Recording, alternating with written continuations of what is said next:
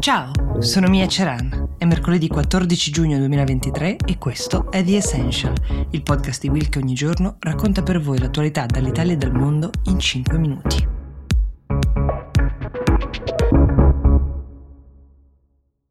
Ricordate quella clamorosa storia di sopravvivenza che vi ho raccontato qualche giorno fa, in cui quattro bambini colombiani di età compresa tra gli 11 mesi e i 13 anni sopravvivono ad un incidente aereo in cui tra gli altri muore la loro mamma e passano 40 giorni nella foresta amazzonica colombiana prima di essere ritrovati? Ecco, come era prevedibile che fosse, il loro ritrovamento non era la fine di questa storia, giornalisticamente parlando, ma solo l'inizio.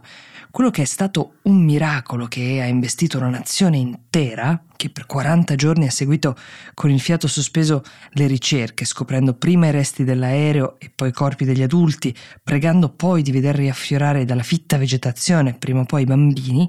è diventato ancora di più, è una storia politica che riguarda le comunità indigene eh, di cui questi bambini fanno parte, il rapporto con il governo, infine anche una telenovela perché su chi avrà la custodia di questi bambini orfani di madre una volta che saranno rilasciati dall'ospedale militare in cui li stanno curando ci sono ancora molti dubbi, visto che del marito della donna morta su quell'aereo, padre di due dei quattro figli, si è scoperto che in varie occasioni è stato violento con la madre e non solo.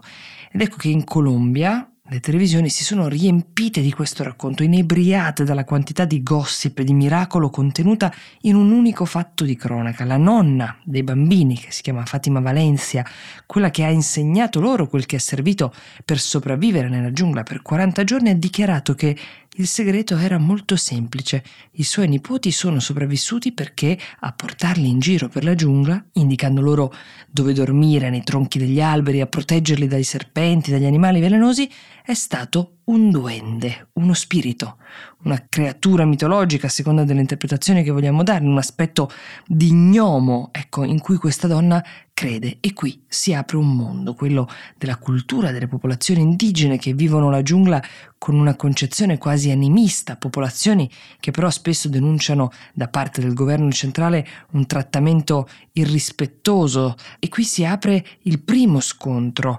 culturale, la prima fonte di tensione che rende questa storia divisiva e appassionante. E subito dopo arriva il nonno dei bambini a dichiarare che si candida lui ad avere la custodia legale dei nipoti perché il marito della figlia, padre di appunto solo due dei quattro bambini, che li vorrebbe con sé, è in realtà un uomo violento e manesco. Ed ecco quindi un nuovo protagonista della vicenda, presumibilmente un cattivo, al quale sembra folle lasciare questi bambini che ormai sono figli di tutta la nazione, conoscevano la giungla, dice il nonno, perché è lì che si rifugiavano durante gli sfoghi più violenti del padre, scappavano anche per giorni, questo si sente dire dal nonno, ma non solo, e giù altre ore di dirette televisive ad indagare, a processare e a pontificare. Intanto dei bambini ricoverati circolano delle immagini, sono ripresi di spalle mentre le infermiere li pettinano cercando di togliere la giungla da quei capelli neri che sembrano inestricabili, con pazienza e con affetto cercano di sciogliere i nodi con la spazzola, esattamente come i bambini dovranno fare con i nodi veri della loro esperienza in questa incredibile storia. Chiudiamo questa puntata con un'altra storia che ha dell'incredibile. Arriva dall'Ecuador una donna di 75 anni, arrivata in ospedale colpita da infarto, stata dichiarata defunta, ma 5 ore dopo, quando è stata messa in una bara e portata alla camera ardente al cospetto di tutti i suoi parenti, vestita per la cerimonia funebre, ha iniziato prima a muovere la mano sinistra, poi ad aprire gli occhi e la bocca cercando di respirare. I figli stessi hanno raccontato questa storia. Quel che ha fatto però ancora più impressione sono le immagini girate da alcuni presenti che hanno ripreso tutto con il telefonino.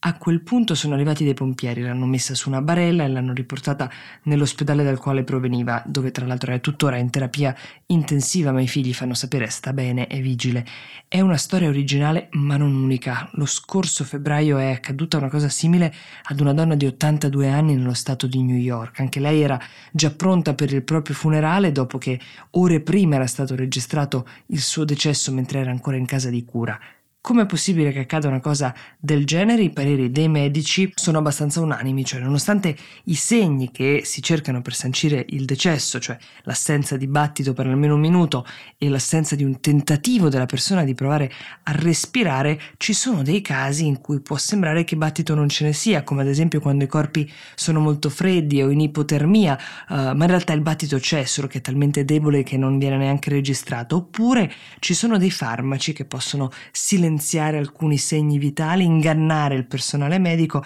e portare alle scene descritte prima, che però sono sicuramente molto rare per fortuna. Per le storie incredibili dal Latino America e non solo, oggi è tutto, The Essential si ferma qua e vi do appuntamento a domani. Buona giornata.